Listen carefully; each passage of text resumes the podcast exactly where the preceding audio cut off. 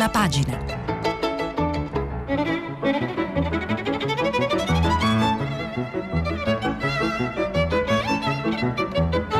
Questa settimana i giornali sono letti e commentati da Nello Scavo, inviato speciale del quotidiano Avvenire. Per intervenire telefonate al numero verde 800 050 333. Sms WhatsApp anche vocali al numero 335 56 34 296. Nello Scavo è nato a Catania il 12 luglio 1972. Reporter internazionale, cronista, giudiziario, corrispondente di guerra, collabora con diverse testate estere ed è inviato speciale del quotidiano Avvenire.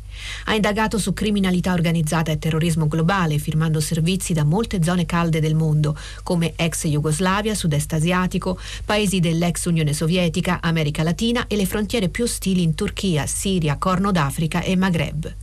Nel 2019 ha svelato il negoziato tra autorità italiane e trafficanti di petrolio, armi ed esseri umani in Libia e a causa delle ripercussioni di quell'inchiesta è stato posto sotto tutela. È autore di libri tradotti in 16 lingue e vincitore di numerosi premi, tra cui quello per la libertà di informazione 2018 e da ultimi il premio CIDU per i diritti umani e il premio Lucchetta 2020. Buongiorno dalla sede RAI di Milano, cominciamo con eh, la rassegna stampa in questa mattinata dopo una domenica soleggiata estiva che ci ricorda che qui a Milano siamo a settembre, quindi con un po' di pioggia e anche qualche difficoltà organizzativa tipica di questi momenti.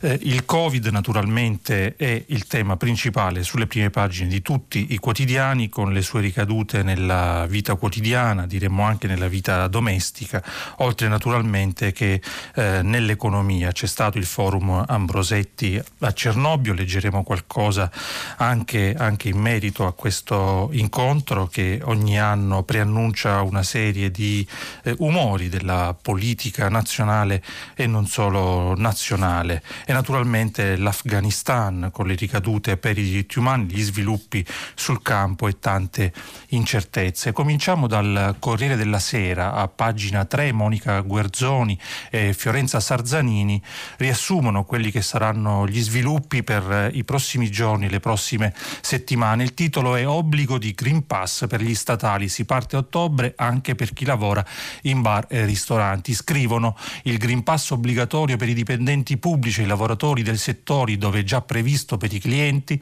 entrerà in vigore ai primi di ottobre. La strada è ormai segnata nonostante le divisioni interne alla maggioranza di governo.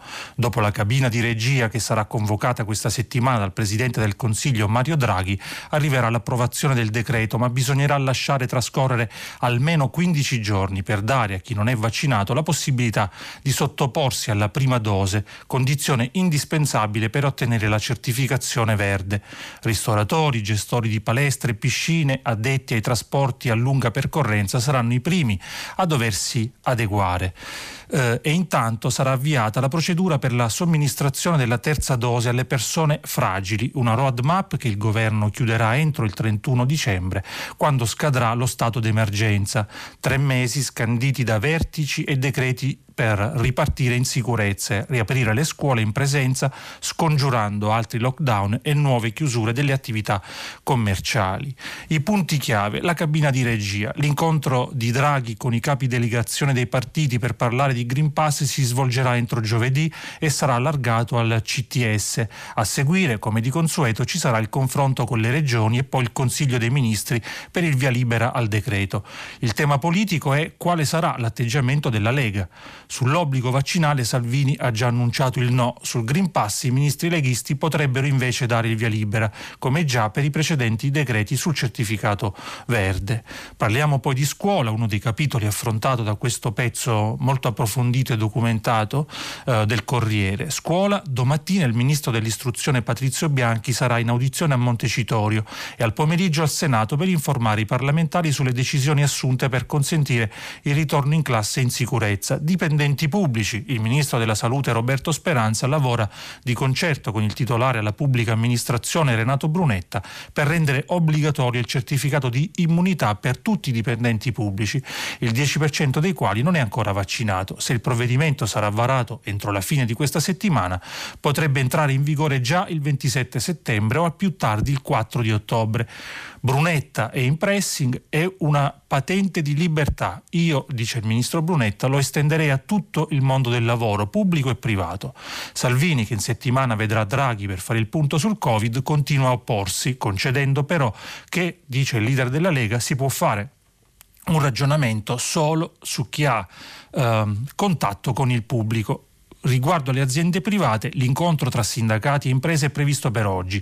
CGL e Cisle Will vedono Confindustria e Confapi per cercare un'intesa sulle regole del passaporto verde. Le date in ballo sono le stesse dei dipendenti pubblici, 27 settembre o 4 ottobre. Il ministro Orlando spinge e la strada migliore, dice il ministro, per evitare di dover tornare a, chius- a chiusure, al lockdown, a fermi delle attività produttive e sociali e poi naturalmente eh, le misure che si prevedono come preannunciato per bar, ristoranti, treni, bus, metro e, e quant'altro. Riguardo all'obbligo vaccinale chiude il pezzo di Guerzoni e Sarzanini eh, eh, con questa precisazione nessuna decisione ancora presa ma Draghi ha tracciato la rotta e Speranza ha confermato che l'obbligo vaccinale è un'opportunità in base all'articolo 32 della Costituzione. Se a metà ottobre i numeri delle vaccinazioni non saranno soddisfacenti, potrebbe partire l'iter per fare dell'Italia il paese apripista, come lo è stato sull'obbligo vaccinale per medici e infermieri. Alla fine del mese di ottobre il governo valuterà se sia il caso di forzare e introdurre l'obbligo. Sono diversi gli indicatori su cui si punterà attenzione indice eh, di contagio RT nazionale, posti occupati in area medica, posti occupati in terapia intensiva, numero dei decessi, ma l'obiettivo rimane quello più volte dichiarato, impedire nuove chiusure. A proposito di questo, prima di passare a eh, Repubblica e alla interpretazione che viene data dell'intervento molto forte ieri del, del capo dello Stato, il presidente Mattarella, come leggeremo, eh, riguardo al rischio di nuovi lockdown, proprio il Corriere della Sera con un pezzo di Alessandra Muglia eh, ci ricorda che cosa sta accadendo in altri paesi e come sapete dobbiamo sempre tenere conto di quello che accade intorno, vicino o lontano a noi perché molto spesso eh, queste dinamiche eh, verranno, verranno, a bussare a casa nostra. Eh, scrive Alessandra Muglia, eh, il titolo è Dall'Australia al Vietnam, ritorno al lockdown. Da strumento antipandemia diffuso in tutto il mondo nella prima fase, il lockdown si è trasformato in leva per scalfire colpire le, le resistenze Novax. Dal ministro Speranza al premier israeliano Bennett, diversi leader agitano lo spettro del ritorno delle chiusure, ma ci sono paesi in ritardo sulla campagna vaccinale che stanno ricorrendo al confinamento per lottare contro la variante Delta, un lockdown nazionale in corso in Nuova Zelanda, uno degli ultimi paesi democratici che ancora persegue la strategia zero Covid che impone rigidi blocchi pur con un numero esiguo di infezioni. La misura è scattata a metà agosto dopo un solo caso di contagio interno. Le chiusure sono state estese almeno fino a metà settembre, ma la convinzione che si possa eliminare la variante Delta si sta indebolendo a Wellington. La Premier Arden potrebbe cambiare strategia allineando allineandosi agli altri paesi occidentali, accelerare sulla campagna vaccinale, neanche il 20% della popolazione della Nuova Zelanda ha completato il ciclo e tollerare una certa diffusione del virus per mantenere la società più aperta. Il premier australiano Morrison ha già annunciato la svolta, il paese abbandonerà la strategia zero Covid, con grande sollievo della gente di Sydney e Melbourne, provata da quasi due mesi di lockdown. Pesantissimo. Le città potranno dunque riaprire. Appena i tassi di vaccinazione raggiungeranno il 70-80% della popolazione. Finora solo un quarto degli abitanti è completamente vaccinato rispetto al 50-60% di europei e americani, ma la campagna partita in ritardo da metà agosto ha accelerato. Questo per dire di come poi eh, eh questo tema vada sempre affrontato tenendo in conto di che cosa eh, accade intorno. Ma ieri, come sapete, il Presidente Mattarella è intervenuto con, eh, con forza, ha ricordato che non può essere considerata libertà quella di non vaccinarsi dal momento che questa libertà condiziona la libertà di tutti gli altri eh, che invece si sono eh, eh vaccinati e che devono affrontare il rischio di eh, nuove varianti pesanti e naturalmente anche eh, di limitazioni che potrebbero tornare ad essere anche piuttosto pesanti. Scrive a pagina 3 di Repubblica Concetto Vecchio, provando a ehm, riassumere e anche suggerire un retroscena eh, sull'intervento del Presidente Mattarella, il titolo è Una sponda Draghi sulla strada dell'obbligo, il colle mai così duro. L'intervento di Sergio Mattarella, scrive Concetto Vecchio, eh, ieri a Pavia somiglia a una sponda al governo per introdurre l'obbligo vaccinale. Tre giorni dopo che il Premier Mario Draghi ha ventilato l'ipotesi, il Presidente della Repubblica fa un discorso che si traduce di fatto in un assist sulla, i, sulle immunizzazioni per legge. Il Capo dello Stato è dall'inizio dell'anno che spende la sua autorevolezza sulla necessità di proteggersi, ma non era mai stato così assertivo come stavolta, quando ha sottolineato che chi pretende di non farlo costringe gli altri a limitare la propria libertà. Una presa di posizione che arriva mentre i partiti della maggioranza si dividono sulla necessità di varare una norma che rende il vaccino anti-Covid non più facoltativo. I toni usati, le parole scelte dal capo dello Stato tradiscono un'evidente irritazione per chi contesta la scienza a cui si aggiunge la condanna fermissima verso coloro che usano violenza fisica verbale nei confronti di medici, virologi, giornalisti. Con Draghi quindi la sintonia è ancora una volta totale perché il canovaccio eh, rispetta appunto questo tipo di eh, intesa tra il capo dello Stato e eh, il Presidente del Consiglio.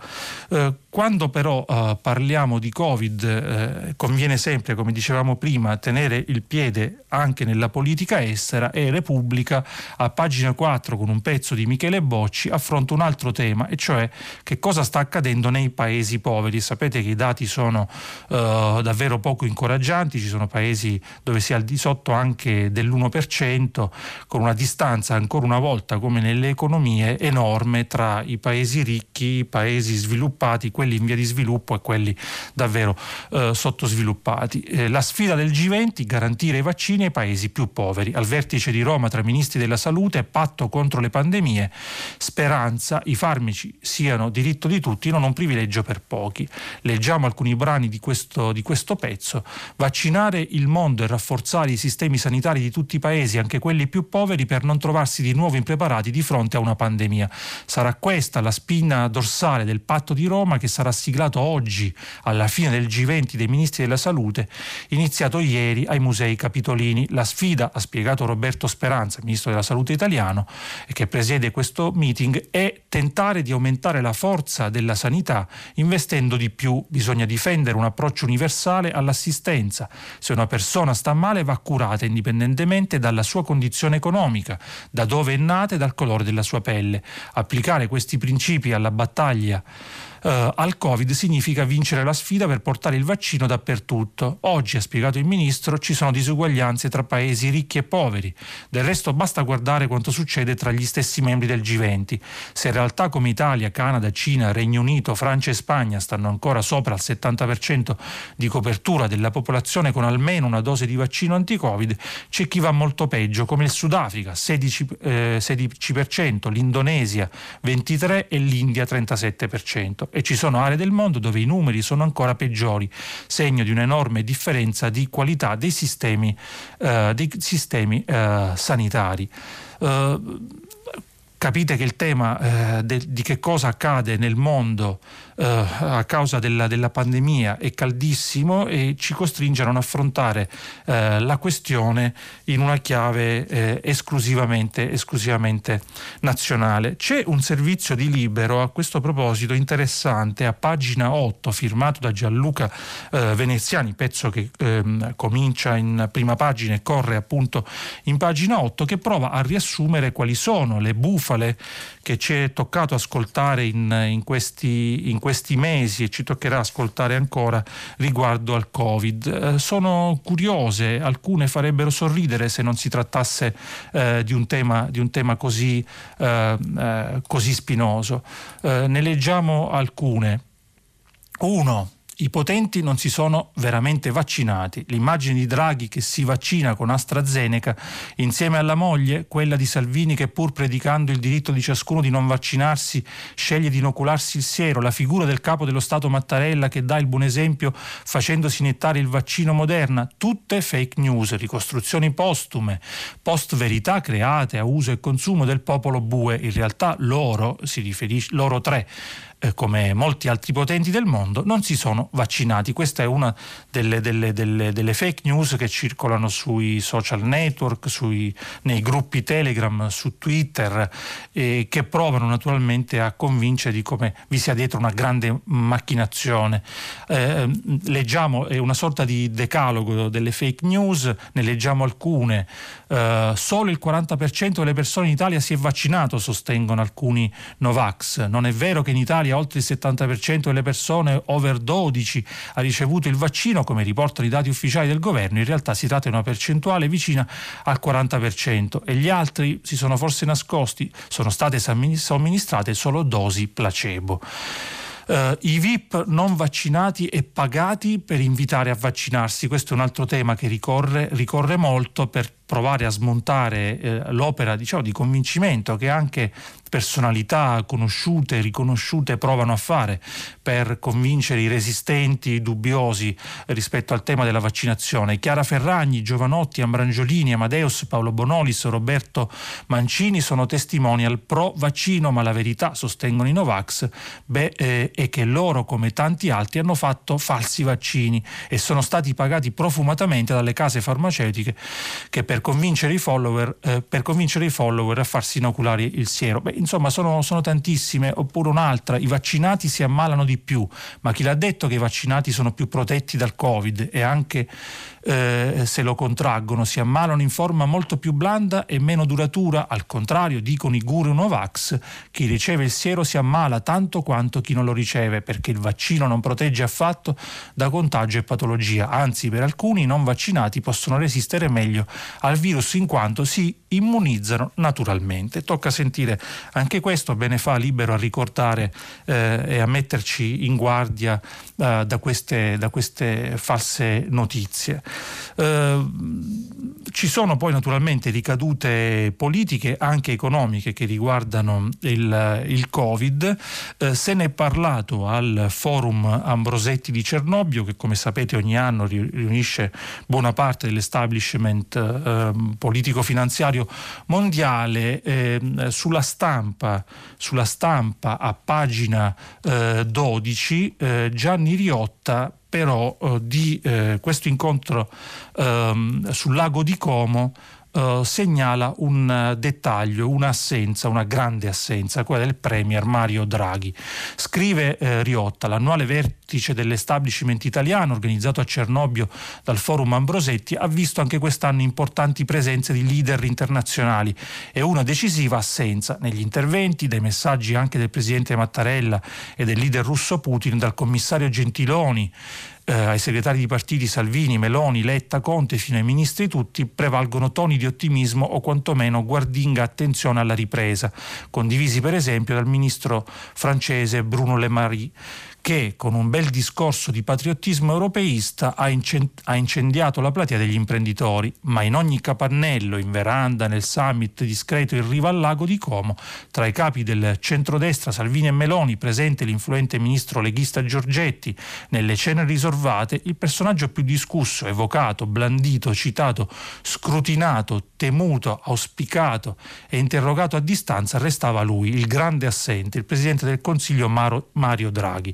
In passato il forum era concluso dal colloquio tra il Premier in carica e gli ospiti, in, eh, in questo caso Renzi, in passato Renzi, Gentiloni, Conte, Letta, più indietro Berlusconi e Prodi, avevano lanciato così i loro messaggi per l'autunno incalzante. incalzante. Non Draghi, il laconico capo del governo, ha comunicato Ha comunicato zen giapponese in chiave italiana attraverso il silenzio, generando il WhatsApp di un giornalista veterano che scrive Draghi è il convitato di pietra a Cernobbio, come nel libretto del Don Giovanni di Mozart e da Ponte, la sua assenza marca un voluto messaggio di alterità politica. I partiti dibattano in pubblico le loro divisioni, eh, le loro visioni del paese, noi governiamo. Ed è, eh, ed è un messaggio, un segnale anche questo eh, molto molto eh, interessante eh, che fa capire molto di quello che, dello stile con cui il Presidente del Consiglio sta governando e di come insomma, voglia tenere anche una certa distanza, almeno in apparenza, eh, con una serie di mondi che in passato hanno avuto accesso diretto e hanno anche più volte provato a dettare la linea politica in Italia e non solo, e non solo eh, in Italia. Eh, ecco, se riesco a tornare al Corriere della Sera, volevo segnalare a proposito di Covid un editoriale in prima pagina firmato da uh, Ferruccio uh, De Bortoli. Davvero tutto è possibile? Questa è la domanda di De Bortoli. Nel titolo leggiamo alcuni brani. Non esiste una misura attendibile del clima di fiducia del Paese. Si va per sensazioni. Sabino Cassese notava ieri sul Corriere che regna una strana pace nella politica italiana. Scaramucce quotidiane, sguardo chinato su un presente troppo dilatato.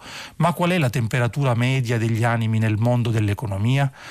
Quello della fiducia è l'unico riscaldamento di cui non dobbiamo avere timore, mentre una parte del paese soffre un impoverimento drammatico e ve n'è un'altra che sta decisamente meglio e tende purtroppo a dimenticarsi di quella che sta peggio. I mercati finanziari sono ai massimi, l'industria manifatturiera italiana non è mai andata così bene, mancano le materie prime, semmai non i clienti del Made in Italy che celebra con l'apertura del super salone del mobile di Milano una sorta di nuovo inizio. Anche le attività più colpite dalla pandemia, come il turismo per esempio, mostrano segni di forte ripresa. Abbiamo bisogno mai come oggi di fiducia e speranza, che sono beni non quotati su alcun mercato, dipendono dalla qualità e soprattutto dalla serietà di ciò che facciamo, a tutti i livelli. Non abbiamo bisogno però di coltivare facili illusioni e credere di essere quello che non siamo e soprattutto dobbiamo guardarci dalla tentazione del tutto è possibile, la sostenibile leggerezza del debito di cui si parla poco e incoraggia progetti e persino, e persino sogni. Beh, direi che eh, c'è molto da, da riflettere eh, su, questi, su, questi, eh, su questa analisi di, di, Ferruccio De Bortoli. C'è molto entusiasmo nel paese anche a causa e per merito di una serie di risultati sportivi importanti, ma poi quando si fanno i conti bisogna eh, tenere in considerazione qual è eh, la realtà dell'economia, della struttura e dell'infrastruttura del, del nostro paese eh, con i guai che, che ci portiamo appresso già da prima del Covid e che semmai adesso vengono esacerbati per certi aspetti e speriamo si abbia l'occasione per affrontarli ehm, per davvero. Afghanistan, come sapete la questione rimane, rimane, caldissima, nelle ultime ore ci sono notizie riguardo una possibile avanzata dei Taliban nella valle del Panshir, c'è una guerra soprattutto di parole con eh, i portavoci talebani che annunciano di avere conquistato eh, l'ultima provincia resistente, come sapete eh, si porta nella memoria eh, l'eredità del comandante Massoud, oggi il figlio Ahmad è a capo della, della resistenza. Ahmad si troverebbe, da quello che si sa, a Kabul per negoziare eh, con i talebani, ma assolutamente non vi è certezza della conquista del, del Panshir, anzi naturalmente ehm, eh, i, i, miliziani resistenti assicurano che, che così eh, non è. Sorrisi e fucili sulle strade dell'Afghanistan, la messa in scena dei talebani, il reportage di Fausto Biloslavo per, eh, per il giornale a pagina 12. Comincia così Biloslavo. Il giovane talebano che presidia il confine afghano nel Khyber, nel Khyber Pass sembra uscito da un film sull'orda di Gengis Khan. Uniforme a casaccio, bandana in testa, Kalashnikov in pugno. Non crede ai suoi occhi quando vede spuntare dal cunicolo di lamiere reticolato costruito dai pakistani uno straniero vestito all'afghana con tunica e pantaloni a sbuffo, carico di attrezzature e trolley da battaglia. Lo sguardo stupefatto fa capire che è indeciso tra puntarmi il fucile mitragliatore addosso o chiedere, o chiedere aiuto. Subito dopo arrivano in soccorso altri due talebani, il più giovane che avrà neanche vent'anni, in mimetica e barbetta appena spuntata parlicchia un po' di inglese. L'altro chiede se sono turco, ma sembrano quasi intimoriti davanti al primo giornalista italiano che passa a piedi il confine di Torkam che divide il Pakistan dalla parte orientale dell'Afghanistan. Il posto di frontiera è caduto con tutti i mezzi della, eh, della polizia intatti, l'ufficio del vecchio comandante governativo utilizzato come sala VIP per gli stranieri che arrivano è pieno di vasi stracolmi di orribili fiori finti. Il capoccia talebano fa di tutto per dimostrarsi gentile e disponibile nel nome del nuovo corso che vuole mostrare al resto del mondo il volto buono del secondo emirato. Per qualsiasi problema fornisce il suo numero di cellulare e chiama i posti di blocco lungo il tragitto ordinando di farci passare senza problemi. Questa è eh, eh, diciamo una astuzia talebana di, di, queste, di queste, settimane, eh, provando a convincere il mondo che i talebani sono, sono, cambiati. Al contrario, le testimonianze che arrivano da chi è fuggito dall'Afghanistan e da chi è rimasto intrappolato dentro raccontano, raccontano un'altra storia. Come fa per la stampa Francesca Mannocchi? Eh, con le foto bellissime come sempre di Alessio, Alessio Romenzi. Eh, proverò a leggere qualche brano di questo reportage di Mannocchi. Eh, eh voleva restituire di sé l'immagine di un uomo magnanimo e l'aveva presa da lontano. Quando il profeta ha catturato la Mecca ha detto alla gente le persone che sono dentro la Mecca sono salve ed è salvo chi vive nella casa di Abu Sayyaf. Si riferisce ad, Ayub, ad Abu Sayyaf il Saabita capo mercante della tribù Quraysh della Mecca, fermo oppositore di Maometto, aveva guidato gli abitanti della Mecca nelle battaglie di Ud e Kandak, salvo poi sottomettersi lui una volta entrato alla Mecca e convertirsi. Un messaggio chiaro che arriva dai capi talebani in Afghanistan eh, per eh, convincere, convincere, a piegarsi alla volontà dei, dei, degli studenti, impropriamente chiamati studenti eh, islamici, eh, i quali vogliono trasmettere di sé una, una, una, eh, una misura eh, che per la verità sembrano proprio non, non, avere. Mannocchi racconta in questi giorni le storie di tanti eh, che oggi sono diventati profughi o che sperano di diventare profughi per scappare eh, dal paese.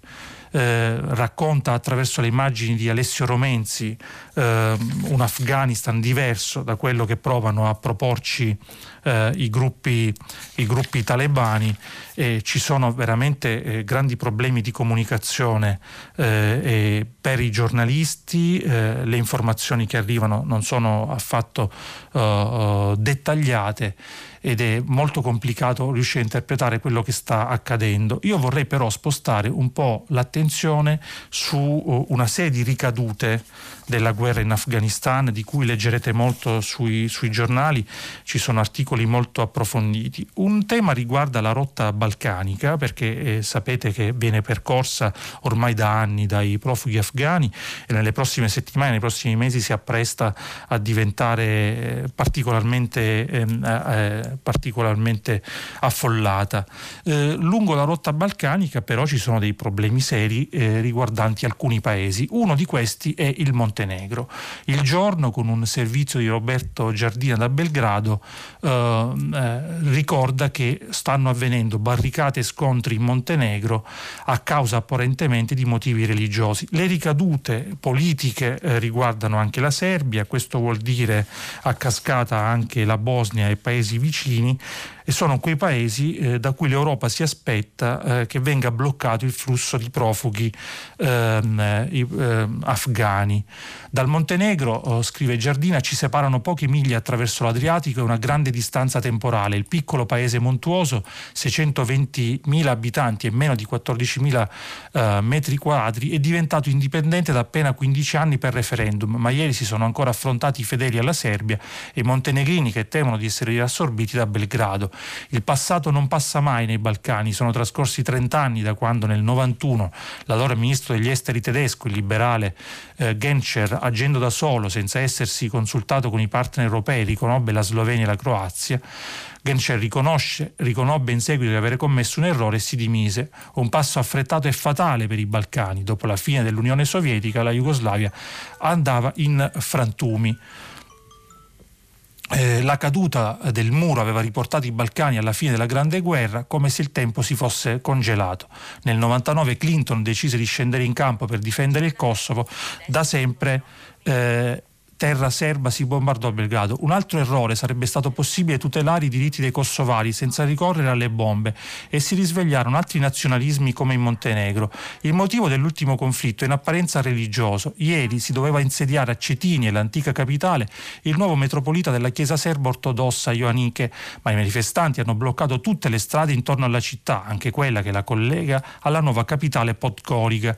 Ioannike sarebbe un uomo della Serbia, la sua nomina non è stata democratica e una violazione della sovranità del Montenegro. Che cosa potrebbe accadere?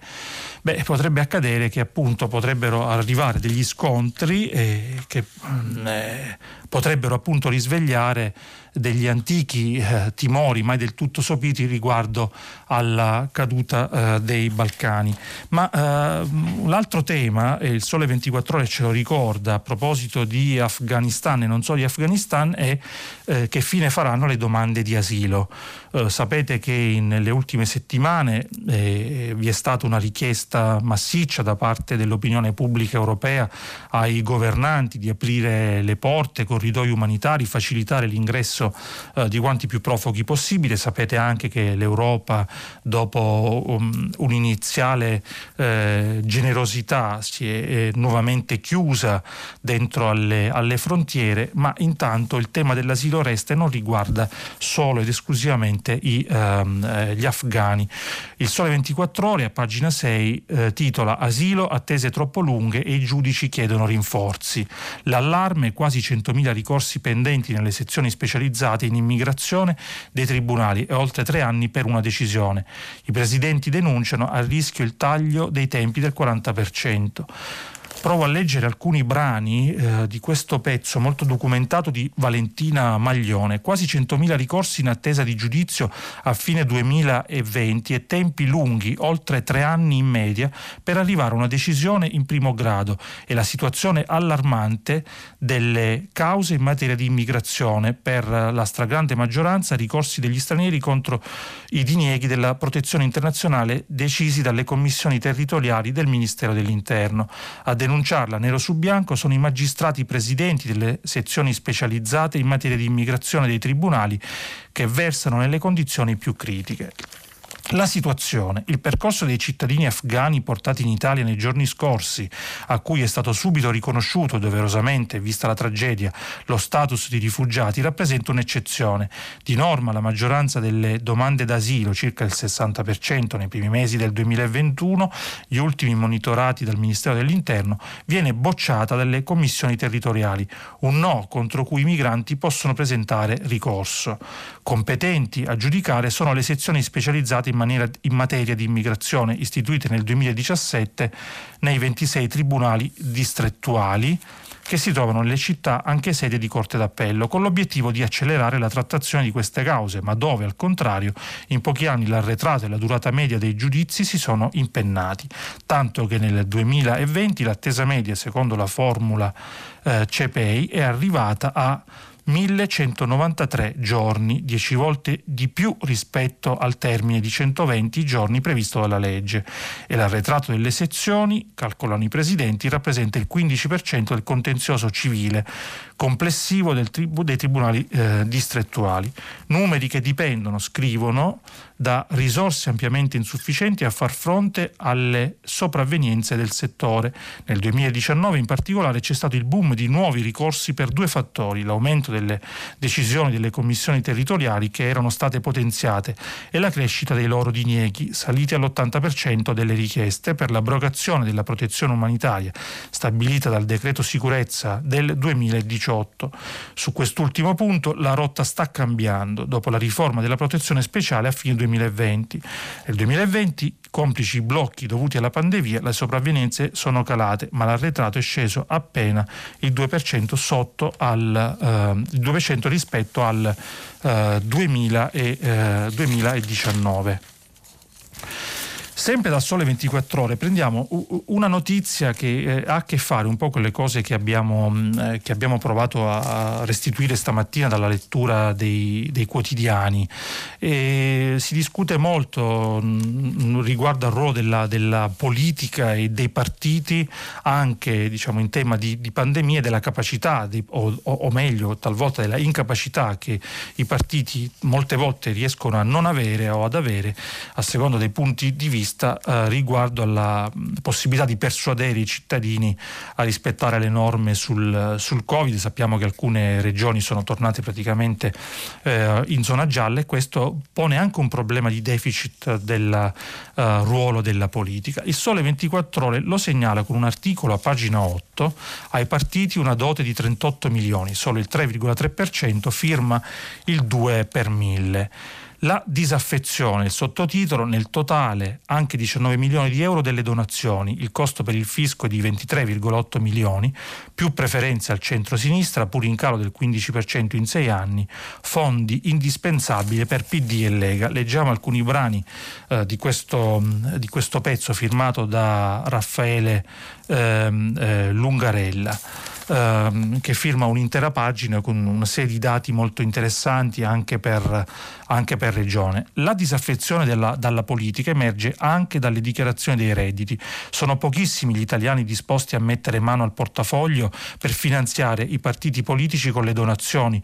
Più numerosi, ma meno di quanto potrebbero essere, sono quelli che li sostengono senza spendere un euro in più, facendoli finanziare indirettamente dallo Stato. Nel 2020, dichiarazioni relative all'anno d'imposta imposta 2019 sono arrivati dai contribuenti nelle casse dei partiti complessivamente 37,9 milioni di euro.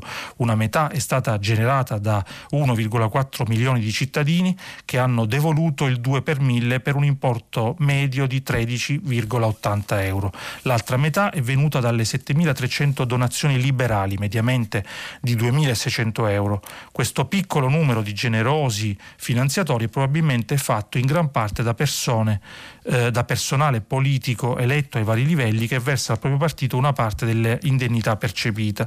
Lo conferma il fatto che l'incidenza dei donatori sul totale dei contribuenti cresca nettamente al crescere del reddito. Se la media è lo 0,02%, la frequenza è decuplicata 0,2% tra chi dichiara più di 70.000 euro di reddito, di reddito annuo la maggiore o minore propensione regionale al finanziamento dei partiti può essere misurata considerando la differenza tra la percentuale di una regione sul totale delle devoluzioni quella della stessa regione sul totale dei contribuenti, un valore positivo è segno quindi di una maggiore propensione.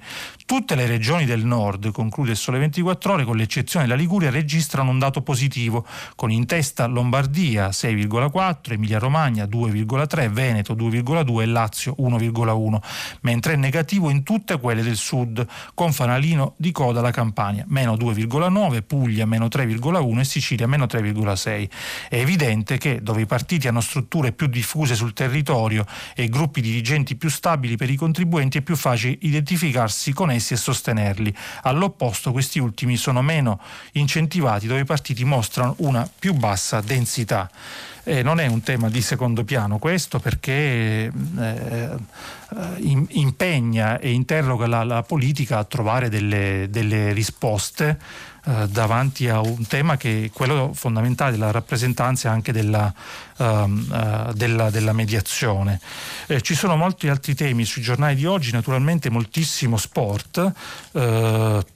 Dopo i successi, i grandi successi delle, delle, Olimpiadi e poi delle Paralimpiadi, le mezze delusioni delle, delle, delle ultime giornate eh, arrivano invece dal campo di calcio per quanto riguarda la nazionale che sembra non riesca a vincere. Eh, mi sento di leggere un pezzo eh, interessante sulla Gazzetta dello Sport firmato da Fabio Capello, eh, allenatore eh, la cui storia non va, non va rievocata, tanto è diciamo, nota e, e tanto è il suo palmarès, eh, il quale eh, fin dal titolo invita a fare una riflessione. L'europeo va dimenticato e a novembre saremo al top per qualificarci, questa è la sua eh, premessa e forse anche promessa. Eh, ecco cosa, cosa, scrive Capello. Inutile nasconderlo, la condizione fisica della nazionale a fine estate non può essere mai quella che si ha nei momenti più caldi della stagione, ancor di più quando il paragone che viene naturale è quello con la scintillante Italia che ha vinto l'Europeo appena un paio di mesi fa. Detto questo, contro una Svizzera che nella maggior parte dei suoi giocatori ha più partite nelle gambe, gli azzurri avrebbero senz'altro meritato di vincere. Il computo delle occasioni infatti è stato nettamente a nostro vantaggio, con Sommer, il portiere svizzero, sapete è diventato una sorta di eroe nazionale eh, per aver parato rigori, non solo rigori importanti durante l'Europeo e anche ieri sera va detto, che spesso si è superato mentre Donnarumma non ha mai dovuto fare interventi difficili. Gli elvetici, scrive Capello, sono partiti forte proprio il loro pressing alto all'inizio non ci ha consentito di fare quei cambi di gioco rapidi che chiedeva Roberto Mancini. Il commissario tecnico azzurro azzurro però è stato bravo a leggere subito bene la partita, chiedendo a Immobile, Insigne e Berardi di cercare la profondità, anche perché in difesa i padroni di casa sono apparsi un po' lenti e macchinosi, a differenza di quanto ha scelto la Bulgaria pochi giorni fa col fatto che giocava in casa con la squadra di Akin non ha pensato solo a difendersi e quindi negli spazi diverse volte siamo riusciti a essere pericolosi. Eh, come, chiude, come chiude Capello guardando un po' avanti? In ogni caso sarebbe sbagliato fare drammi, anche perché il record delle 36 partite consecutive senza sconfitte è da applausi con la Svizzera appunto a fare la differenza è stata principalmente la condizione fisica. Se all'europeo dopo due stagioni consecutive giocate quasi senza interruzioni sapevo che le nazionali erano tutte allo stesso livello di stanchezza. Adesso le differenze si vedono e si sentono perché chi ha cominciato prima è più allenato. Sono convinto, conclude Capello, che la sfida di novembre all'Olimpico contro gli elvetici sarà quella decisiva per la vittoria del girone, ma tra due mesi avremo tutto un altro stato di forma e il gap di qualità a nostro favore si vedrà in modo ancora, ancora più chiaro. Beh, chissà se sarà uh, davvero così, naturalmente ce lo auguriamo per la sorte della eh, della nazionale, della nazionale eh, italiana. Molti altri sono uh, i temi eh, che meritano di essere eh, sottolineati. Eh, c'è un servizio interessante del Fatto Quotidiano, faccio un, un, passo indietro e riguarda l'Afghanistan, è un passo indietro che ci consentiamo negli, negli ultimissimi minuti perché eh, una delle ricadute regionali eh, riguarda appunto il Medio Oriente e ciò che potrebbe eh, capitare fin dalle prossime settimane. Eh, Giordania tra i giovani spopola il mito di Saddam, il tema apparentemente distante dall'Afghanistan ma come vedremo invece eh, lo riguarda molto. Eh, lo firma Fabio Scuto. Eh, dagli, adesivi, dagli, adesivi sui paraurti alle cover per gli smartphone e persino sulle mascherine per proteggersi dal coronavirus, l'immagine dell'ex dittatore iracheno Saddam Hussein è dappertutto in Giordania, specie ad Amman. Nonostante il suo terribile record di violazione dei diritti umani e crimini contro l'umanità, il defunto leader Batista, giustiziato nel 2006 dopo l'invasione statunitense dell'Iraq, è ricordato con affetto da molti giordani per i suoi ideali nazionalisti arabi e per la sua percepita resistenza all'interferenza occidentale in Medio Oriente. Fa breccia l'immagine dell'eroe arabo che si oppone agli Stati Uniti e a Israele eh, alla richiesta di una spiegazione la maggior parte dei giordani attribuisce la popolarità di Saddam al suo sostegno alla causa palestinese, che includeva pagamenti alle famiglie delle persone uccise da Israele, oltre al finanziamento di borse di studio per studenti palestinesi e giordani per studiare in Iraq. Altri citano i generosi sussidi economici di Baghdad alla Giordania durante l'era di Saddam, che includevano la fornitura di petrolio a tassi agevolati o gratis. Nonostante sia stato deposto nel 2003 2003 Saddam Hussein è così popolare tra i membri della tribù giordana al-Nawisia che tutti i loro figli maschi nati nel 2010 portano il nome del dittatore iracheno. E con questa realtà bisognerà eh, fare i conti e prima, prima eh, le, l'Occidente imparerà a fare i conti, anche a fare qualche mea culpa su quelle latitudini, e, e prima si farà a evitare, a evitare eh, nuovi conflitti e nuovi, e nuovi eh, errori. Eh, la rassegna stampa di oggi finisce qui, vi aspetto dopo la pubblicità per il filo diretto che vi assicuro da ciò che sto leggendo dai messaggi si preannuncia molto interessante. A dopo. Nello scavo inviato speciale del quotidiano Avvenire ha terminato la lettura dei giornali di oggi. Per intervenire chiamate il numero verde 800 050 333. Sms WhatsApp anche vocali al numero 335 56 34 296. Si apre adesso il filo diretto di prima pagina. Per intervenire e porre domande a Nello Scavo, inviato speciale del quotidiano Avvenire, chiamate il numero verde 800 050 333. Sms WhatsApp anche vocali al numero 335 5634 296. La trasmissione si può ascoltare, riascoltare e scaricare in podcast sul sito di Radio 3 e sull'applicazione RaiPlay Radio.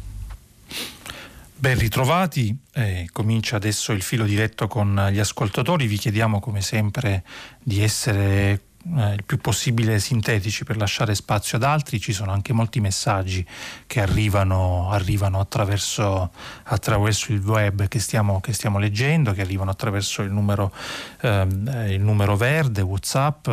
Eh, cominciamo dalla prima, dalla prima telefonata. Pronto? Pronto, buongiorno. Mi sento, sono Giuseppe, chiamo da Pescara. Buongiorno a lei. Volevo porre questo problema. A metà estate è uscita una circolare dell'Inps che ha spiegato che i fondi per pagare l'equiparazione alla malattia della quarantena di un lavoratore che entra eh, praticamente a contatto con un contagiato, quindi che ha il rischio di essere positivo e contagiare altri, i fondi sono finiti e quindi l'Inps dice da questo momento non paghiamo più le assenze per questo fatto, cioè ti mando a casa in quarantena e ti trattengo le, le somme dello stipendio se l'azienda non decide di pagare. E questa è una misura veramente assurda. Cioè io mi sento veramente stranito a essere, non dico l'unico, ma questo problema nessuno ne parla. Adesso riprende il lavoro dopo le vacanze estive e io sembra che sto a scuola che è un ambiente fortemente diciamo, antropizzato, perché ambienti con 1500 persone ogni giorno, eh, il rischio è forte. E dico perché non se ne parla più? Cioè se il governo sta facendo qualcosa, io mi aspetto che i giornalisti con i loro rumors che spesso no, conoscono dentro le stanze del, del potere ci facciano sapere perché c'è silenzio totale e anche i sindacati non fanno nessun tipo di riferimento. Parliamo di lavoratori che vengono tenuti a casa per forza per questo motivo e che invece di essere sostenuti perché è una questione finanziaria in quanto serve a evitare insomma, il contagio, vengono anche puniti. Tu hai avuto il contatto, quindi praticamente eh, eh, perdi uno stipendio. Chiaramente si dice a questo punto io non lo dico più che ho avuto un contatto perché eh, se dire questa cosa significa rischiare di perdere 700 o 500 euro al mese hanno fatto i conteggi, e la cosa è brutta, quindi chiedo perché non se ne parla più. Che sta succedendo? Grazie Giuseppe, grazie Giuseppe per questa sua domanda e per questa sua osservazione che gireremo anche ai colleghi delle, delle varie redazioni. Eh, questa mattina sui quotidiani ci sono diversi, diversi, approfondimenti sul Covid, come dicevamo durante la, la, la lettura, la scelta dei, dei, pezzi per la rassegna stampa, alcuni dei quali eh, adombrano diverse difficoltà, tra cui quella che lei citava. Eh, però bisogna farlo di più, sono d'accordo con lei naturalmente speriamo e auspichiamo che il il governo stia provando a, a, mettere mani, come si dice, al portafogli per risolvere questo che eh, ha una ricaduta importante, lei ha fatto bene a ricordarlo, e cioè il timore di fronte a questo tipo di scelte è che dei lavoratori già magari fortemente provati eh, in alcune categorie produttive in particolare eh, possano a un certo momento scegliere di tacere o sottovalutare alcuni rischi eh, per non non eh, ritrovarsi in eh, condizioni di difficoltà economiche eh, serissime. Tra poco ricomincia la scuola, ci sono tanti, tanti articoli su questo oggi, anche lo scrittore D'Avenia su Corriere della Sera in prima pagina ha, ha provato a immaginare e a sognare eh, il primo giorno di scuola con tutta una serie di impegni e anche difficoltà che ci sono state e che gli studenti si porteranno, si porteranno appresso. Però questo tema che lei, lei suggerisce è un tema tema centrale. Ha fatto bene a segnalarlo e terrò d'occhio anche per le rassegne stampa dei prossimi giorni. Grazie Giuseppe. Eh, pronto? Sì, pronto, eh, buongiorno. Eh, buongiorno a lei. Angelo e telefono da Catania. Eh, desideravo che lei desse una sua lettura di quello che sta succedendo nelle disposizioni governative da quando abbiamo, stiamo combattendo con questa pandemia del Covid. Eh, tutti noi sappiamo che l'Italia è una repubblica parlamentare, per cui le leggi si discutono in Parlamento e alla fine i partiti hanno motivo di eh, aggiustare, di fare emendamenti e comunque di dialogare in Parlamento. Da quando si è verificata questa pandemia invece vediamo che c'è il, il, ehm, Presidente del Consiglio, chiunque esso sia, quindi non è che io voglio fare discussione di parte, che prende decisioni, le promulga, presumo, con decreti legge e che vengono attuate immediatamente senza che i partiti abbiano possibilità di, eh, di emendare o di partecipare a queste, a queste, a queste disposizioni. E mi sta sembrando che questa è una sorta di esautorazione del, del nostro Parlamento. E vorrei ricordare che appunto l'Italia è una repubblica parlamentare. Grazie all'amico, uh, all'amico, di Catania, città in cui sono nato e cresciuto professionalmente e, che saluto quindi due volte. Ma eh, guardi, questo dibattito mm, ogni tanto, ogni tanto, ritorna. Certamente ci si trova davanti a una situazione emergenziale e alcune questioni vanno affrontate eh, con rapidità. Il virus, la diffusione del virus, il contagio non aspetta i tempi, i tempi della burocrazia e anche della farraginosità che tante volte viene nel, nel, Parlamento. Questo naturalmente non vuol dire che vi sia ragione per esautorare il Parlamento, che tra l'altro sorveglia i parlamentari continuano eh, a lavorare attivamente e sostenere oppure opporsi eh, al governo. È una situazione davvero eccezionale e tante volte mi domando che cosa sarebbe accaduto se certi provvedimenti fossero stati presi con qualche settimana di ritardo per consentire magari maggiore dibattito. Questo è un tema che riguarda davvero le democrazie, le democrazie moderne perché il confine appunto tra, tra democrazia mm, e altre forme, altre forme di gestione del, del, potere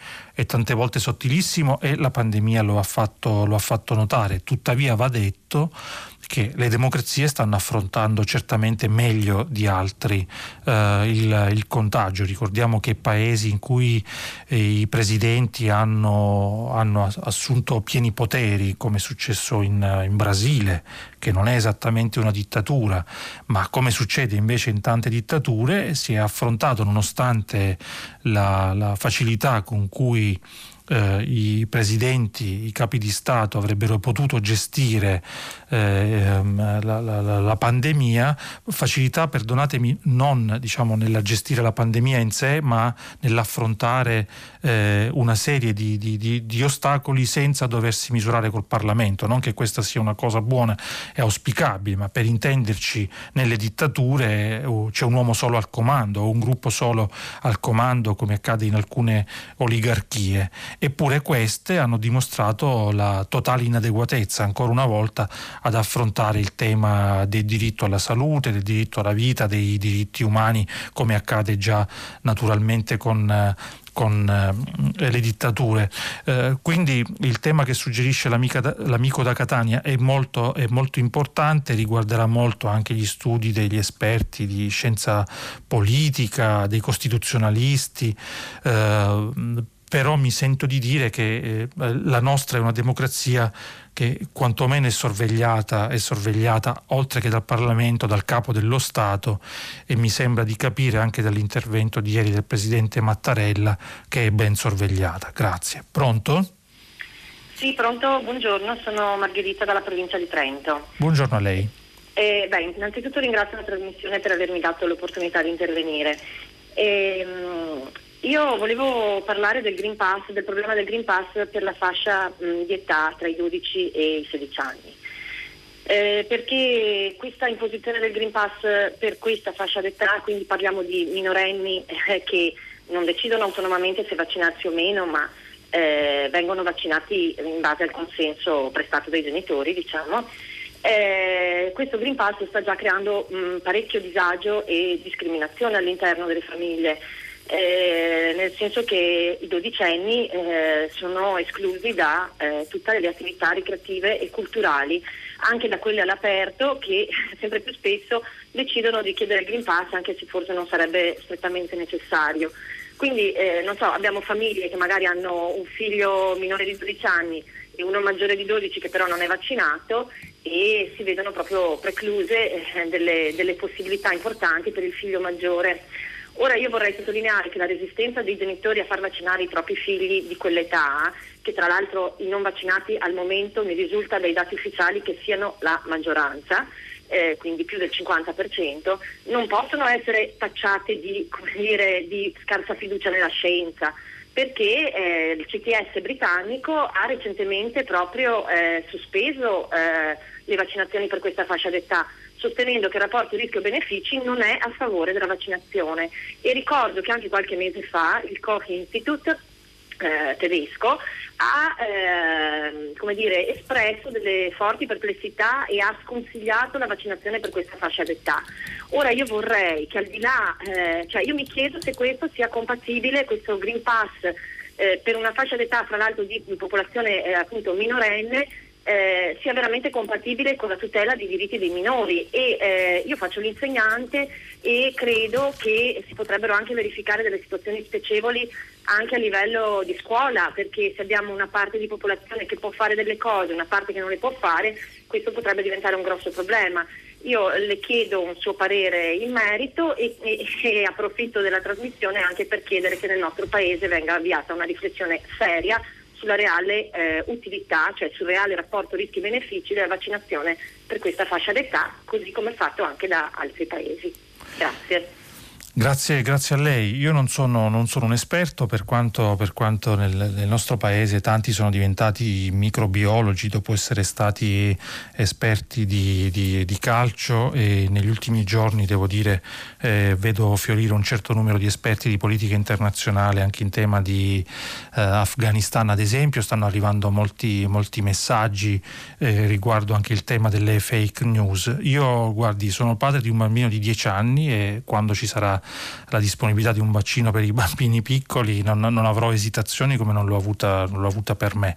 Eh, capisco che ci possono essere dei problemi di gestione all'interno delle famiglie o anche nelle scuole quando le fasce di età eh, sono, sono differenti, però eh, dobbiamo metterci d'accordo su qual è lo scopo e qual è il principio. Se il principio e lo scopo sono la tutela della salute e quindi della vita, eh, alcune attività, come è già successo in passato, possono essere sacrificate a beneficio della, della, della, della protezione della vita e della salute eh, delle persone. Tutto questo naturalmente poi si scontra con una serie di problemi operativi e quello che chiediamo sempre di più alla politica, lei citava anche il CTS prima, è dare delle risposte esaustive anche, e anche in tempi rapidi. Ci troviamo di fronte a una situazione senza precedenti dove tra l'altro il virus muta, muta anche a causa uh, di vaccinazioni altalenanti in alcuni territori, in alcuni frangenti, in alcune fasce uh, di età. Io, ecco, la, la, la, mia risposta è quella, io mi rimetto sempre uh, alla scienza in sé. Quanto a, a, ciò che accade in altri paesi,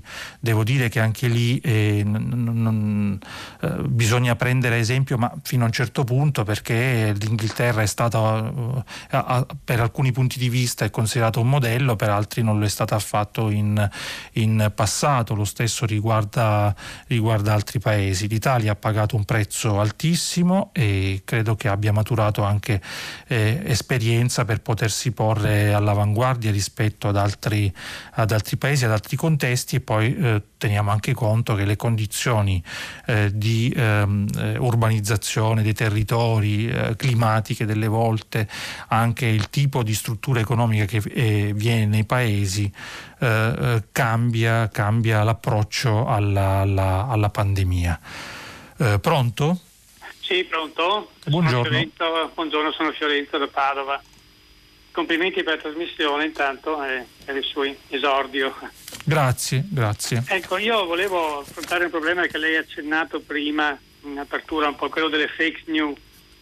Praticamente è un problema enorme perché ormai come cittadini eh, televisivi, eh, usano internet, eccetera, siamo esposti eh, continuamente a queste notizie che ci bersagliano e il tantan poi fra le persone che conosciamo eccetera, amplifica questo problema. Ora, ecco, qual è, una domanda a 100 milioni però non so se lei sappia rispondermi, come facciamo a orientarsi in questa gigantesca confusione in cui prevale l'informazione forse più allarmante, più cattiva, ecco, tra quelle che ci vengono proposte.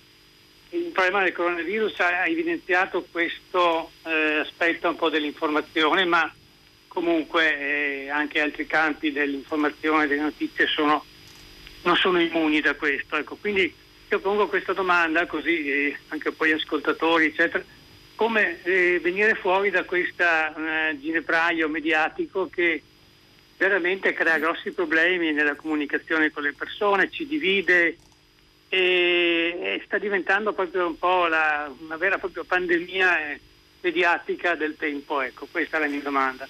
Grazie. Grazie a lei, grazie a lei. Beh, come ricordava stamattina il servizio di Libero sui dieci mm, punti riguardanti le principali false notizie, le cosiddette bufale messe in circolazione, eh, i problemi sono, sono molteplici. Innanzitutto perché ormai abbiamo imparato a capire che queste notizie vengono fatte circolare e confezionate in maniera, diremmo, scientifica, perché eh, tutte sono legate tra di loro anche da una certa diciamo, qualità della, della, della, balla che viene raccontata allo scopo di intercettare un certo tipo di pubblico. C'è anche un certo tentativo tempismo, una sincronia nella diffusione di queste notizie in alcuni periodi dell'anno o della settimana, quando il dibattito politico volge in una direzione piuttosto che un'altra e quindi si fa in modo di poterlo orientare, c'è la tendenza naturalmente anche a fare diciamo, molto rumore nella speranza che altri si possano aggregare. Poi come abbiamo visto nelle piazze eh, negli ultimi giorni non è che vi sia stato diciamo, questo grande successo delle manifestazioni.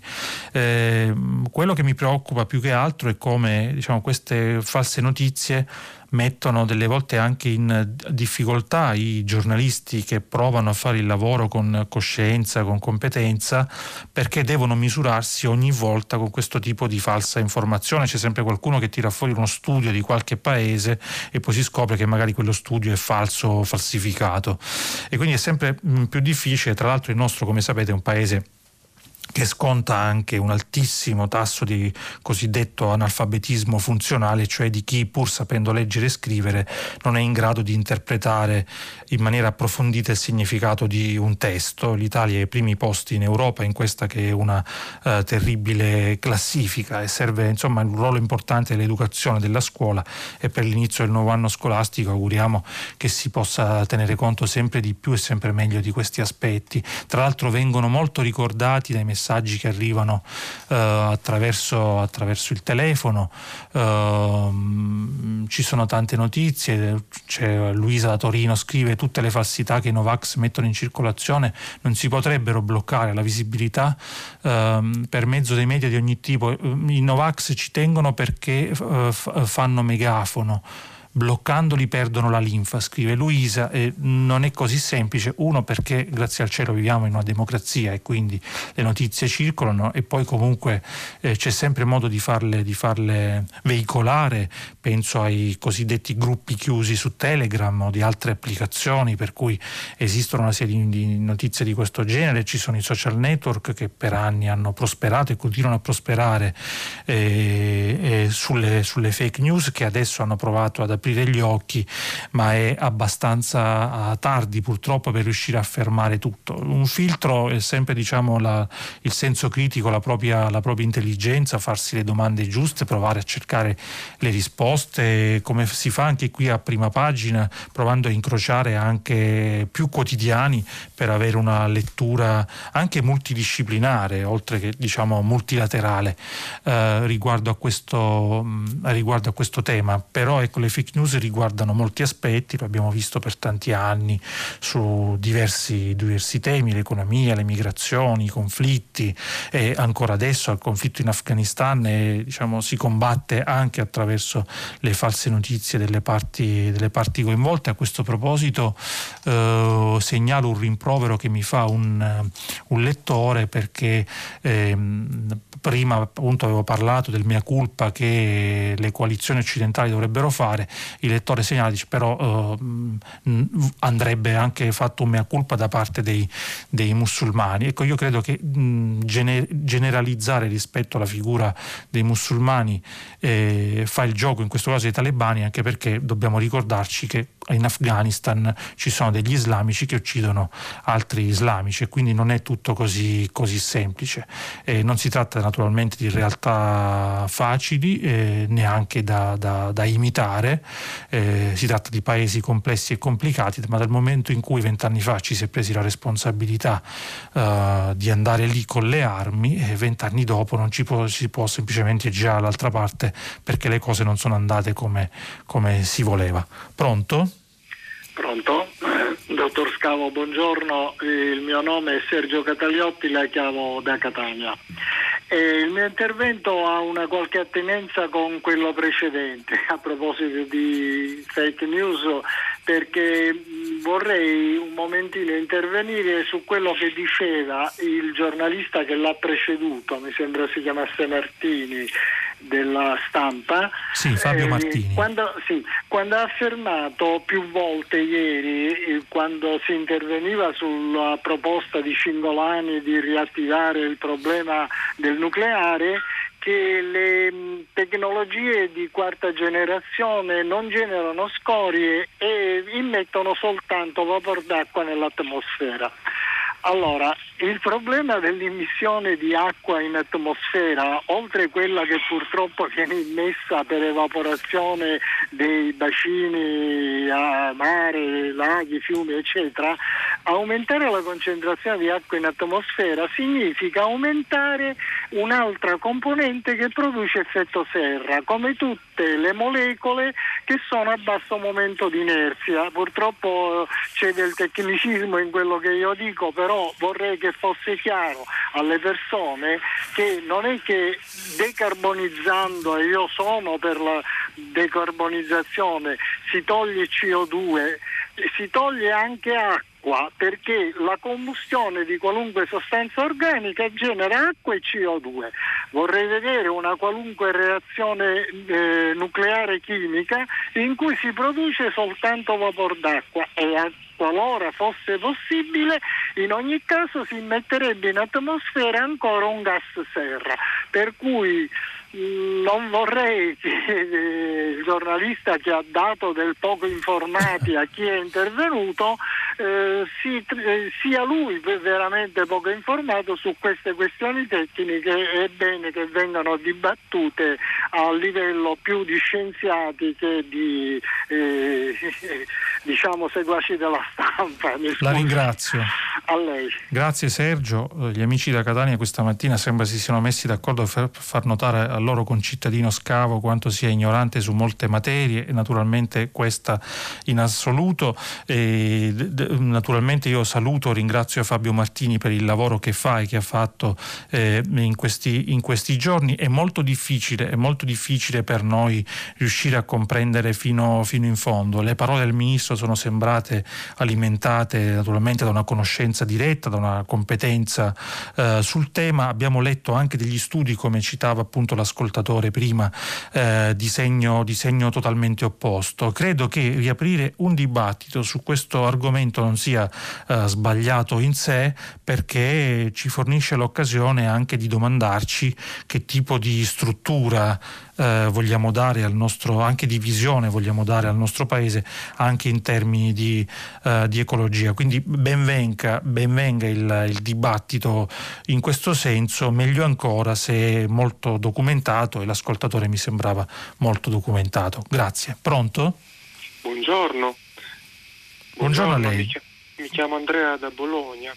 Eh, volevo chiedere un chiarimento riguardo a, all'articolo di Ferruccio De Bortoli che ho sentito stamattina velocemente, dove parlava di questa ripresa dell'economia eh, che però io, che sono uno stipendiato, e mia mamma, che è una pensionata, quindi ehm, una vasta eh, schiera di persone, si ritrovano con un aumentato costo della vita nel quotidiano. Parliamo di bollette, parliamo di genere di prima necessità. Quindi la domanda che facevo io è questo, questa crescita dell'economia dov'è nel quotidiano delle persone? Perché per quanto riguarda me e le persone come me, il mese si è allungato ancora, il potere d'acquisto è calato. Quindi questo, questo boom di economia dov'è? Grazie per, la, per, questa, eh, per, questa, osservazione che è anche una domanda. Il pezzo di De Bortoli andava esattamente in questa direzione, cioè ci ricordava che eh, per un verso vediamo dei dati economici promettenti, ma che non bisogna illudersi e il fatto che ci sia stata una ripresa in alcuni settori in particolare, il manifatturiero, il tessile, il turismo, eh, non, non deve illuderci. Uno perché la struttura anche del bilancio dello Stato è una struttura eh, eh, molto, molto particolare, quella italiana, perché si porta sulle spalle un debito pubblico molto importante e pesante da tantissimi, oramai diremmo decenni. E, e d'altra parte però non bisogna farsi grandi illusioni dai fondi che arriveranno eh, dall'Europa su come verranno utilizzati, non perché verranno utilizzati male, naturalmente ci auguriamo, speriamo e per quanto possibile anche i giornali eh, speriamo sorveglino il più possibile eh, sull'uso di questi fondi, ma perché eh, eh, non bisogna dimenticare ciò che eravamo prima del Covid e i problemi che avevamo prima del Covid. Eh, bisognerà affrontarli, bisognerà affrontarli, semmai cogliere questa opportunità anche dalla liquidità che verrà, che verrà immessa, dai progetti che si potranno uh, realizzare per aggiustare tutte le storture che il lettore e ascoltatore Andrea da Bologna ci segnalava, peraltro alcuni giornali questa mattina, uh, il Sole 24 ore ed altri, ricordano come come il governo stia cercando di lavorare per esempio a un taglio delle bollette. Arriverà l'autunno, arriverà l'inverno, sappiamo che cosa significa il costo del riscaldamento in eh, ampia parte del, del, nostro, del nostro paese, poter dare sollievo alle famiglie e alle imprese rispetto a questo costo non sarebbe affatto secondario, certo da solo non risolutivo, ma non sarebbe affatto secondario. Pronto? Pronto? Sono Maria Teresa, buongiorno e buona settimana a tutti. Buongiorno a lei. Io voglio mandare un messaggio un po', eh, un po diverso sull'Afghanistan e, e, trovo strano che nessun media, nessun giornale di quelli che ho letto eh, abbia ricordato questa cosa. Eh, quest'anno o la fine del 20 o l'inizio del 21 è stato l'anniversario di Boetti che è stato ricordato in diverse gallerie d'arte contemporanea istituti anche pubblici e, e, e, e, sono stati ricordati i suoi magnifici arazzi fatti fare in Afghanistan. Quindi è un messaggio per dire ma là c'era una cultura fortissima. Com'è che ne parliamo ancora come se fossero eh, un popolo ancora legato eh, solo ai mongoli? Cioè è una cosa che mi, mi amareggia. E, e, poi c'è questo ponte, perché Boetti si era innamorato dell'Afghanistan e le opere d'arte riconosceva che erano il suo progetto ma realizzate dalle donne afghane. Questa è una cosa. L'altro artista grande che ha che è McCarry, il fotografo, che ha rappresentato questa Afghanistan. Allora, possibile parlare solo del peggio? Ecco, questo le chiedo. Grazie, grazie, per questa domanda. Ho fatto una rapida ricerca uh, sui giornali perché mi sembrava di aver letto qualcosa su Boetti. Ha ragione lei, non è stato scritto molto, ma comunque qualcosa ultime, negli ultimi giorni è stato scritto. Penso al domani, al manifesto.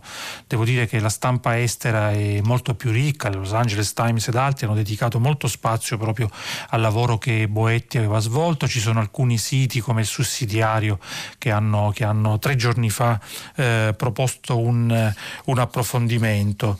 Eh, lei, richiama il tema anche diciamo, della, dell'artigianalità, eh, ma soprattutto della bellezza, dell'arte, della bellezza e, e quel paese è un paese eh, molto bello, fatto di persone che riescono a trasmettere quella bellezza nel modo con cui esprimono anche l'arte, non solo l'arte. E lo vedremo sempre di più, credo e spero, nelle prossime settimane attraverso i racconti di chi eh, ha raggiunto l'Italia e l'Europa e si è messo in salvo ed è stato messo eh, in salvo, ma sono d'accordo con lei, va raccontata di più e meglio questa bellezza. Francesca Mannocchi lo fa stamattina, lo ha fatto anche in questi giorni ricordando il lavoro di scrittori, registi, artisti afghani in fuga o intrappolati all'interno, all'interno del paese perché questa può essere diciamo, quella scintilla che può eh, illuminare una realtà molto, molto difficile. Fa bene lei a ricordarcelo perché le storie vanno raccontate fino in fondo con tutte le loro ombre ma anche con le loro luci quando ci sono e bisogna anche andarle a cercare. Grazie. Pronto? Pronto, buongiorno. Buongiorno a lei. Sono Francesco, parlo da Roma, sono un vecchio medico.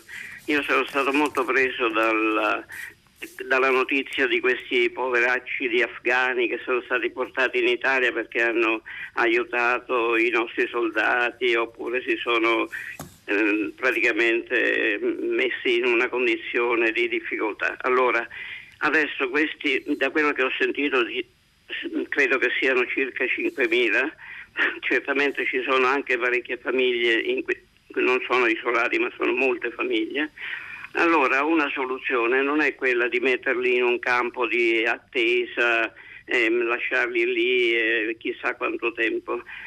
Penso, mi è venuta un'idea che ogni, moltissimi comuni di, dell'Italia eh, che sono in queste condizioni di poter adottare una o due famiglie volontariamente chiaramente ma lo potrebbero fare con molta facilità. Eh, certamente in moltissimi comuni ci sono delle case abbandonate, disabitate, che potrebbero essere riabilitate con quattro soldi e, e a poter ospitare queste persone, magari una famiglia, i bambini messi nella scuola gli, i cittadini del comune possono anche aiutare andando, aiutando con vestiti, con cibi, eccetera.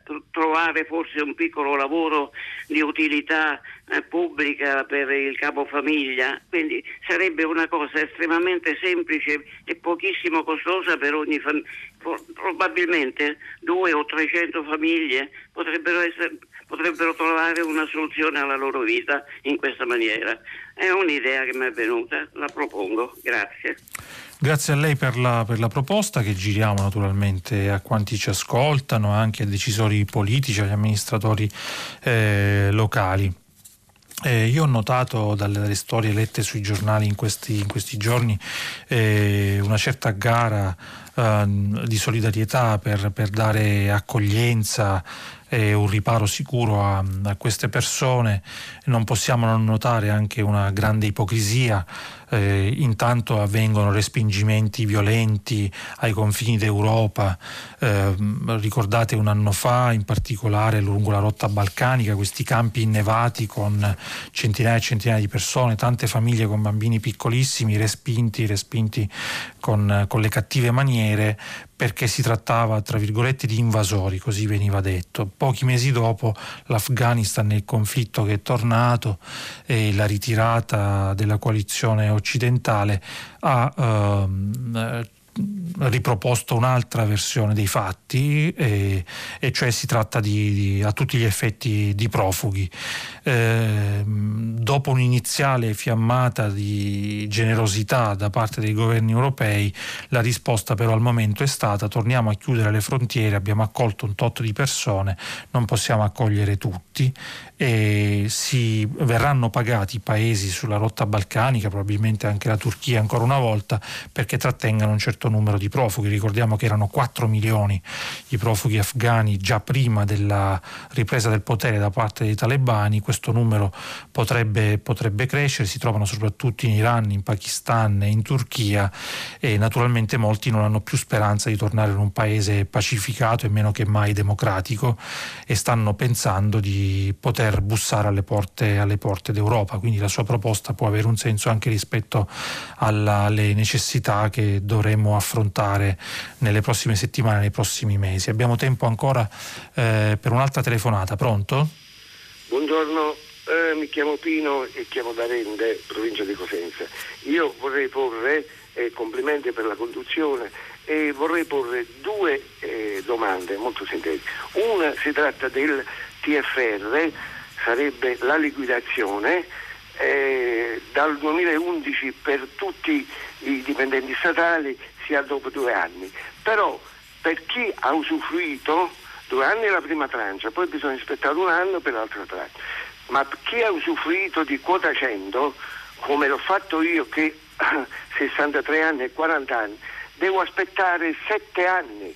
Non so se questo in uno Stato democratico eh, eh, può avvenire che uno usufruisce di questa quota 100 che hanno fatto. Secondo me eh, andava modificata, andava fatta diversamente, dopo, eh, devo aspettare sette anni. Un'altra breve domanda è che è arrivato il tempo di parlare di riduzione dell'orario di lavoro. Nessuno ne parla, né sindacati, né giornali, né uomini politici, né governo in questa situazione di pandemia andrebbe bene attuare la settimana corta o 30 ore settimanali per i dipendenti pubblici e anche per i privati, perché sono 40 anni che non si applica, che non avviene una riduzione dell'ora di lavoro.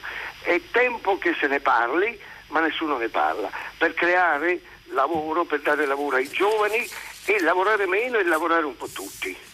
La ringrazio e aspetto una sua risposta. Grazie. Grazie a lei. Eh, beh, sul TFR non ho m- molto da dire, le norme sono, sono quelle, hanno superato, hanno superato, una serie di, di, di sbarramenti eh, parlamentari, hanno superato eh, una serie di verifiche da parte dei, dei, tribunali amministrativi a mia memoria, ma potrei naturalmente sbagliarmi.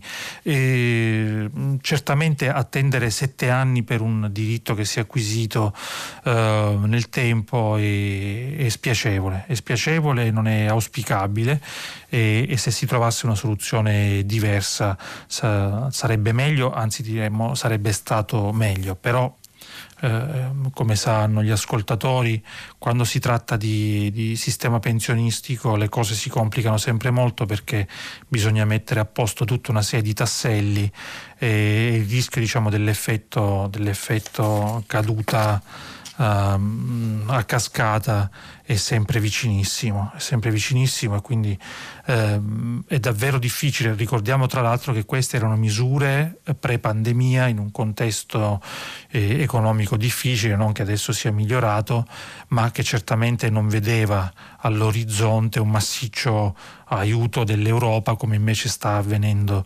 adesso in epoca, in epoca, di Covid e chissà che non si riesca a mettere mano in maniera complessiva e direi anche più ordinata all'intero sistema pensionistico eh, italiano. Leggo alcuni messaggi, eh, ne arrivano davvero moltissimi, davvero moltissimi e sono tutti molto, molto stimolanti. Eh, qualcuno, per esempio, l'ultimo arrivato alle 8.22 eh, tra gli ultimi arrivati è di Lucio che scrive chi assicura che le notizie dei Provax siano tutte vere?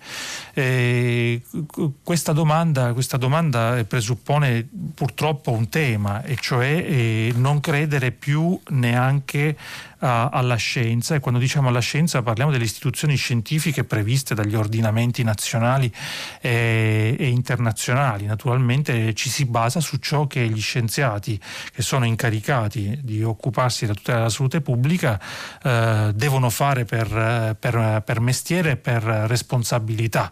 Eh, e dunque io sono diciamo, chi assicura che le notizie dei Provax siano tutte vere, qui dico che fino ad ora non abbiamo avuto notizie false dai, dai Provax, a giudicare almeno dal, dal, modo con cui si è riusciti a contenere la, la, la pandemia, ma ripeto si tratta di una situazione straordinaria che il mondo si trova ad affrontare e in cui probabilmente tra qualche anno qualcuno ci dirà che si poteva fare meglio, si poteva fare diversamente, eh, ma davvero nessuno di noi vorrebbe essere nei panni del decisore politico in momenti come questi perché una virgola fuori posto può, può contribuire ad alimentare il, il, contagio e purtroppo a mettere, eh, mettere tante famiglie, tante famiglie in grave difficoltà eh, anche affettiva perché non dobbiamo mai dimenticare perché quando leggo queste domande a me viene sempre da rispondere che bisogna guardare un numero certo ed è il numero dei decessi che vi è stato a causa della, della pandemia in, in questi anni. Grazie davvero per tutti questi interventi. Eh, noi ci fermiamo qui, dopo il giornale radio Vittorio Giacopini conduce pagina 3 a seguire le novità musicali di primo movimento e alle 10 come sempre tutta la città ne parla. Approfondirà un tema posto da voi ascoltatori e potete riascoltarci come sempre sul sito di Rai 3. A domani.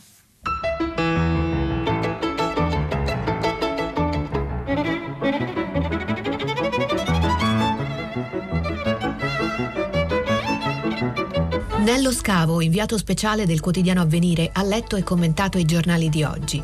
Prima pagina un programma a cura di Cristiana Castellotti. In redazione Maria Chiara Beranec, Natascia Cerqueti, Manuel De Lucia, Cettina Flaccavento, Erika Manni e Giulia Nucci. Posta elettronica, prima pagina chiocciolarai.it. La trasmissione si può ascoltare, riascoltare e scaricare in podcast sul sito di Radio 3 e sull'applicazione Rai Play Radio.